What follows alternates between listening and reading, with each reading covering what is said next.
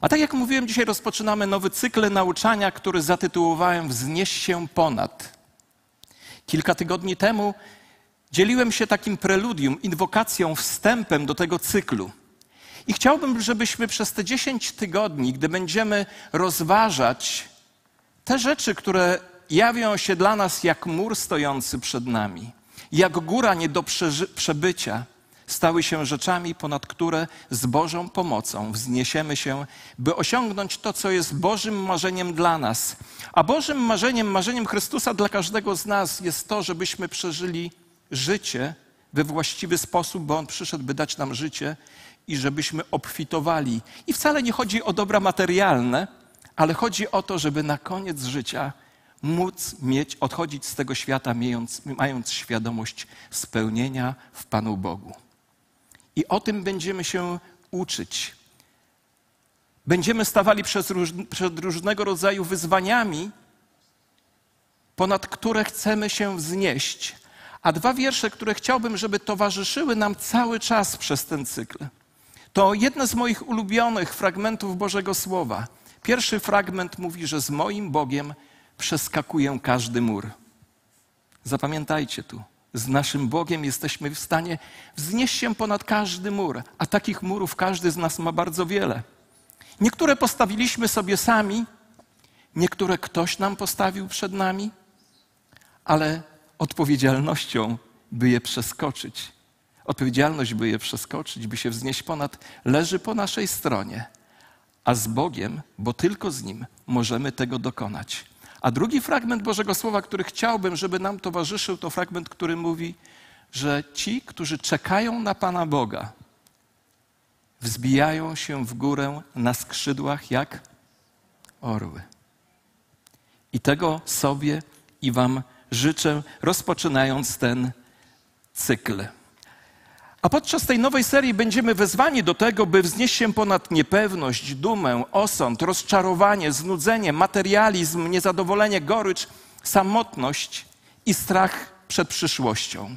Bo jak słyszeliśmy, żyjemy w dosyć niebezpiecznych czasach, choć tak patrząc wstecz na historię, to trudno mi znaleźć czasy, o których moglibyśmy powiedzieć, że są bez, były bezpiecznymi. I to, że żyjemy w niezwykle niebezpiecznych czasach, jest banalnym stwierdzeniem, nie jest odkrywczym, a w ostatnich miesiącach nabrało szczególnego znaczenia. Wielu z nas dzisiaj z różnych powodów doświadcza braku poczucia bezpieczeństwa. A o tym braku poczucia bezpieczeństwa świadczy bezradność, izolacja, nadwrażliwość lęk przed przyszłością, a w wielu przypadkach skrajny pesymizm. A brak poczucia bezpieczeństwa prowadzi nas do przekonania, że i tak stanie się coś złego, z czym sobie nie poradzimy. Znacie to uczucie?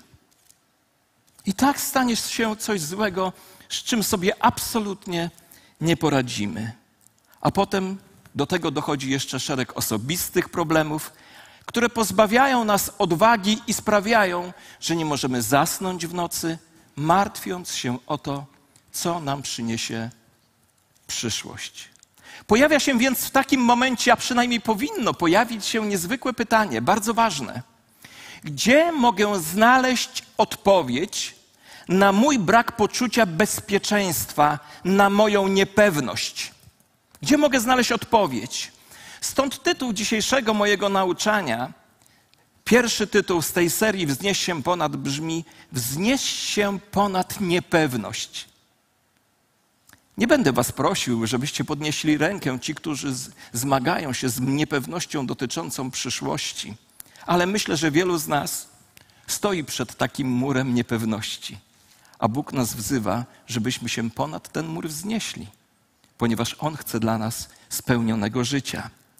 Jakiś czas temu użyłem stwierdzenia, które mi towarzyszy od wielu lat, że dobra teologia, czyli dobra nauka o tym, kim jest Bóg, może uratować nam życie. Wiecie, ja mam wbite do serca i głowy dwie myśli o Panu Bogu. One mi towarzyszą od każdego poranku do wieczora i jeszcze przez noc. Mój Bóg jest Bogiem wszechmocnym. i mój Bóg jest absolutną miłością. Te dwie rzeczy sprawiają, że mam inną perspektywę do życia. Bo skoro Bóg, Bóg jest wszechmocny, to znaczy, że wszystko może.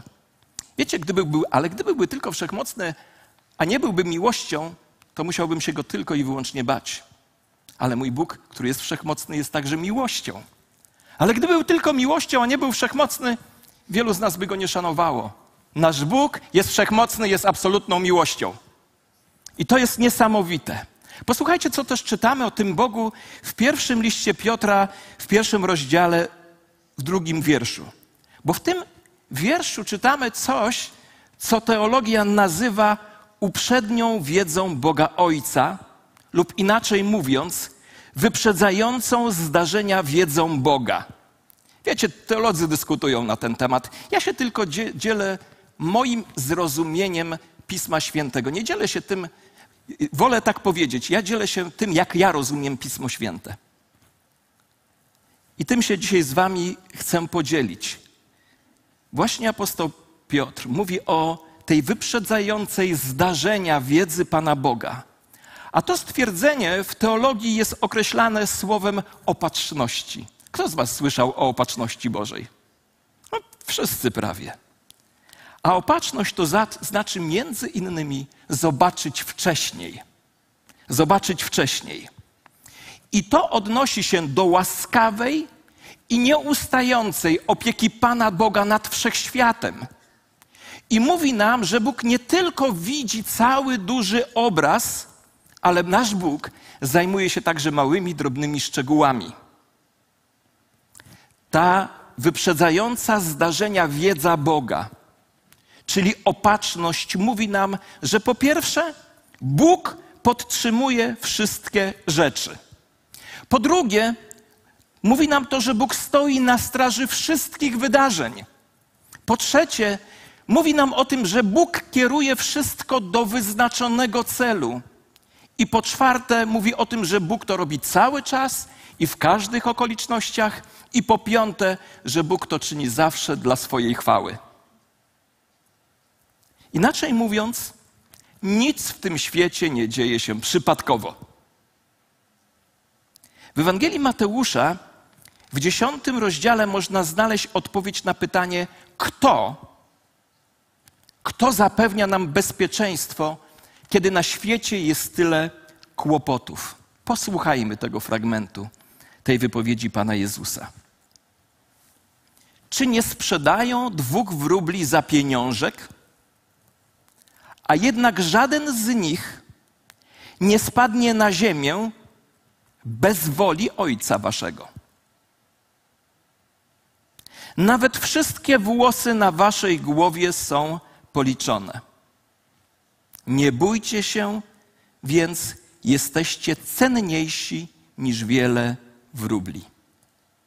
Czego Jezus chce nas dzisiaj nauczyć? Ja myślę, że po pierwsze, chce nas nauczyć, że pojawią się problemy, ale Bóg nigdy o tobie nie zapomni. Pojawią się problemy, ale Bóg nigdy o tobie nie zapomni. Czy nie, czyż nie sprzedają dwóch wróbli za pieniążek? A jednak żaden z nich nie spadnie na ziemi bez woli waszego Ojca. Wiecie, w czasach biblijnych dla jakiejś grupy ludzi te małe zwierzątka, wróbelki, były pożywieniem, ponieważ były tanie. Niektórzy nawet używali je z powodu biedy do składania je na ofiarę, ponieważ nie mogli pozwolić sobie na jakieś cenniejsze zwierzę. Ale przez tę wypowiedź Pan Jezus uczy nas, że Bóg nie tylko widzi wróbla, który spada na ziemię, ale uczy nas także tego, że żaden wróbel nie spadnie na ziemi, jeśli taka nie jest wola Ojca. Ale posłuchajcie, wiecie co mnie dotyka w tym słowie? Właśnie w tym słowie dotyka mnie użyte słowo Ojciec. Sprawia, że jest to przekaz bardzo osobisty i czuły. Twój tatuś wie o spadającym wróbelku. Twój ojciec wie. Wiecie, tam nawet nie jest użyte słowo Bóg, choć on występuje w tym tekście i o niego właśnie chodzi, ale żebyśmy zrozumieli, to jest użyte słowo tata, słowo ojciec. Gdy czytałem ponownie ten fragment, przypomniała mi się historia z mojego życia, którą kiedyś wam opowiadałem. Jak pewnego wieczora mój tata, gdy byłem małym chłopcem, zabrał mnie na przejażdżkę motocyklem po oddalonym od naszej wsi lesie. Pamiętam, jak jechaliśmy, jak byłem szczęśliwy, ściemiało się. Wiecie, ja, ja nie lubię ciemności do dzisiaj, jak jestem sam. Ale byłem z moim tatą. I w pewnym momencie motocykl się popsuł. Do dzisiaj pamiętam, co pomyślałem. A pomyślałem tak. I tak dojadę do domu, bo mój tatuś jest ze mną. Kiedyś mu to powiedziałem. Powiedziałem, tata, to jest moje myślenie o tobie, że gdy ty jesteś obok mnie, to i tak dojadę do celu. Ojciec Twój wie. Ojciec Twój wie. To nie jest tak, że wróble spadają losowo z drzew i że Pan Bóg zwraca na to uwagę dopiero wtedy, kiedy wróbelek spada. Wróbel spada na ziemię, ponieważ Bóg tak chciał lub do tego z pewnego względu dopuścił. Ale jeśli jest Jego wolą, aby wróbel nie spadł, to wróbel nie spadnie. I to bardzo wyraźnie pokazuje Boże zaangażowanie, zaangażowanie naszego Ojca, naszego taty w drobne i pozornie nieistotne szczegóły wszechświata. Zwróćmy uwagę, jakie dwie rzeczy wynikają z tej prawdy, którą przed chwilą powiedziałem. Pierwsza rzecz, która wynika z tej prawdy, to to, że wróble spadają. Nawet małe wróble spadają na ziemię. Wcześniej czy później kłopoty spadną na nas. Powiem Wam taką prawdę z Biblii wynikającą: kłopoty spadają na dzieci Boże. A my czasami popadamy w to romantyczne przekonanie, że życie z Chrystusem oznacza, że wszystkie problemy się rozwiążą, że będziemy wolni od kłopotów i smutku, że nas to nie będzie dotyczyć ale sami dobrze wiemy, że nasza ludzka rzeczywistość wygląda zupełnie inaczej. Ona wygląda inaczej. Deszcz Boży spada na sprawiedliwych i niesprawiedliwych. To, co spotyka ludzi nie będących chrześcijanami, spotyka również nas. Oni chorują, my chorujemy. Oni tracą pracę, my też tracimy pracę. Oni mają problemy rodzinne, my również je mamy. I chociaż znamy Pana naszego Jezusa Chrystusa, nie oznacza to, że ominą nas próby i że ominą nas kłopoty z tego, świata, tego świata.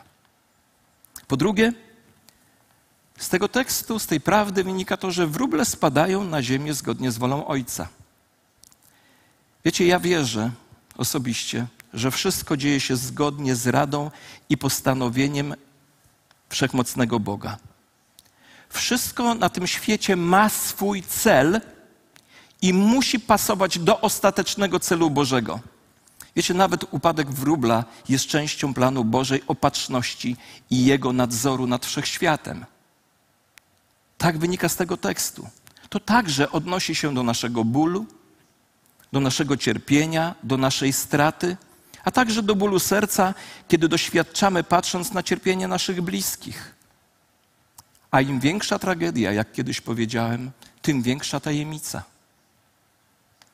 Po pierwsze więc pojawią się problemy, ale pamiętaj, Bóg nigdy o tobie nie zapomni. Po drugie, nawet jeśli pojawią się problemy, Bóg ciągle troszczy się o najmniejszy szczegół Twojego życia. Nawet wszystkie włosy na Waszej głowie są policzone. Podobno, według naukowców, 100 tysięcy cebulek. Ja jestem z tej rodziny, która utrzymuje te cebulki do ostatniego dnia swojego życia. Choć mówią, że to mądrej głowy włos się nie trzyma. Ale podobno też 50 cebulek wypada każdego dnia, niezależnie od tego, co robimy. Słuchajcie, to znaczy, że nasz Bóg jest Bogiem szczegółów. Słyszycie? Nasz Bóg jest Bogiem szczegółów. Liczy każdy włos na mojej głowie. Pomyśl o tym przez chwilę, bo znaczenie tego jest bardzo jasne. Jeśli Bóg troszczy się o rzeczy, które mają tak małe znaczenie, to troszczy się na pewno o rzeczy, które mają większe znaczenie. A jeśli Bóg zna każdy kosmyk włosów z osobna, to zna każdego z nas z osobna. Oznacza to, że wiedza Boga o nas nie jest tylko ogólną wiedzą, ale On zna nas, zna nas zdumiewająco szczegółowo. Zdumiewająco szczegółowo. Wiecie, On zna nas na wskroś, zna nas w najdrobniejszych szczegółach. W rzeczywistości zna nas lepiej niż my znamy samych siebie. Bóg dużych rzeczy jest także Bogiem rzeczy małych. Bóg, który zawiesił gwiazdy w kosmosie, jest również Bogiem, który liczy włosy na Twojej głowie. I to nie jest tak, że Bóg ma trudności z uczynieniem czegoś dużego lub czegoś małego. Dla Boga wszystkie rzeczy na finale w końcu są małe. Po pierwsze więc pojawią się problemy, ale Bóg o Tobie nie zapomni. Wejdźmy w ten sezon z taką myślą. Po drugie, nawet jeśli pojawią się problemy, to Bóg wciąż troszczy się o najmniejsze szczegóły, o najdrobniejsze szczegóły naszego życia.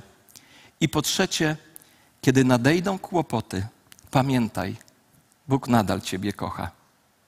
Bóg nadal Ciebie kocha. Nie bójcie się. Jesteście cenniejsi niż wiele wróbli. Jesteś wart więcej niż wróble. Skąd o tym wiem? Wiem o tym, ponieważ Jezus nie umarł za wróble. Jezus umarł za ciebie i za mnie, a Jego krew jest oznaką miłości, jest dowodem wiecznej miłości i naszej ogromnej wartości w Jego oczach i w Jego sercu. Krew Jezusa Chrystusa, jeśli tak można powiedzieć, jest największą walutą tego świata. Jest walutą, którą nic i nikt nie jest w stanie przebić. Wiecie, mam ilustrację do tego, taką banalną, ona do końca nie pokaże tego, o co chodzi w tym, w tej naszej wartości, ale ja od dziecka miałem głowę do biznesu. Mój przyjaciel, ja przyjechał do Warszawy, do mojej miejscowości, dla przypomnienia, żebyście nie zapomnieli, ona się nazywa Gąsocin. Przyjechał i przywiózł ołówek. Ten ołówek kosztował gdzieś 20 groszy, był różnobarwny. Ja w życiu takiego nie widziałem. W kiosku ruchu, nie wszyscy wiedzą, co to jest kiosk ruchu pewnie, ale to takie miejsce, gdzie gazety i różne rzeczy można było kupić. W naszej wsi takich ołówków nie było. Kolega ze stolicy taki ołówek przywiózł, więc chciałem go kupić. Chciałem go mieć. Więc chciałem za niego zapłacić 20 groszy, mój kolega się nie zgodził. Więc postanowiłem, powiedziałem mu, że zapłacę złotówkę. To i tak pięciokrotnie przebijało cenę tego ołówka. Też się nie zgodził. Doszedłem do 10 złotych, też się nie, nie zgodził, ale gdy już doszedłem do stówy, sprzedał mi go. Najdroższy ołówek kupiony w naszej miejscowości. I chcę wam powiedzieć, że żadne dziecko w mojej wsi rodzinnej nie było stać, by ode mnie ten ołówek odkupić, ponieważ nie to, ile kosztował w kiosku, nadało mu wartość, tylko ile ja za niego zapłaciłem. Twoją wartością jest Jezus. Jesteś wart jednego Jezusa. Bóg za ciebie jednym Jezusem zapłacił i nikt od Boga nie może ciebie odkupić, bo nikogo nie stać na ciebie. Jesteś bezcenny, ponieważ Jezus jest bezcenny. Taka jest Boża, Boża prawda wynikająca z tych wszystkich fragmentów. Jesteśmy ogromnej wartości w Bożym sercu i w Bożych oczach. A teraz zakończenie. Jak ta prawda powinna na nas wpłynąć? Albo inaczej mówiąc, jaki wpływ powinna wywrzeć na nas ta prawda? Po pierwsze, kochani, ta prawda powinna dać nam odwagę w czasie różnych trudnych doświadczeń, w czasie naszych życiowych ucisków. Powinna dać nam odwagę, bo jeśli Bóg jest z nami, a tak jest, to dlaczego mielibyśmy się czegokolwiek lub kogokolwiek bać? Bóg z nami to jest absolutna większość. Bóg z Tobą to jest absolutna większość. Po drugie, jak już mówiłem, po pierwsze powinna dać odwagę, a po drugie powinna dać nam pewność. Pewność w momentach zamieszania. A dzisiaj wiele rzeczy jest niejasnych, niepewnych, ale rzeczy, które teraz są niejasne i niepewne, zostaną wyjaśnione. Nasz Bóg wyjaśni wszystko, a wszystkie Jego drogi okażą się na finale słuszne. I po trzecie, powinna dać nam nadzieję. Ta prawda powinna dać nam odwagę, powinna dać nam pewność i dać nam nadzieję. Nadzieję w czasie smutku, w czasie doświadczeń, bądź dobrej myśli. Nawet sama śmierć jest w rękach Boga. Jeśli jesteś chrześcijaninem, nie martw się, nie umrzesz przed wyznaczonym czasem. Chrześcijanin jest nieśmiertelny, dopóki Bóg nie zakończy swojej pracy z nim na ziemi i przeniesie go do wieczności. I tak dochodzimy do sedna sprawy. Czy wierzysz, że Bóg zarządza wszystkimi rzeczami zgodnie ze swoją wolą?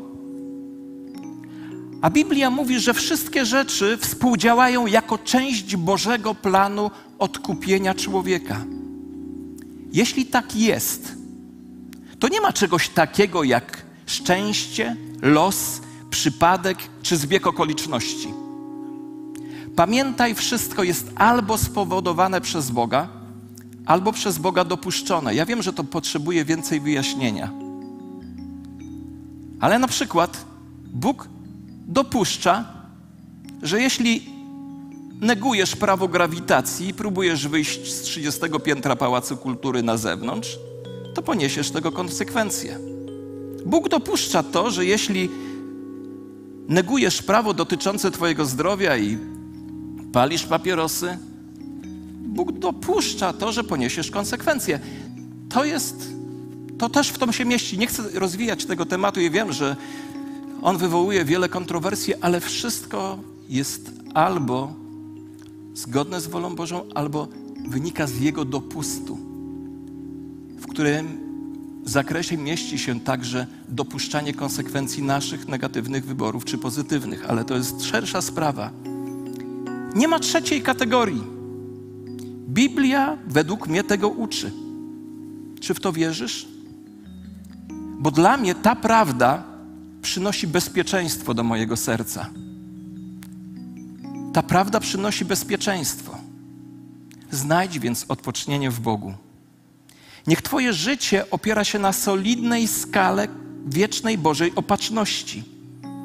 Odpocznij w świadomości, że to On panuje nad wszystkimi rzeczami i pamiętaj też, że nasz Bóg używa wszystkiego, nie marnuje niczego i przeznacza dla nas tylko to, co na finale jest dobre dla nas i przynosi Jemu ostateczną chwałę.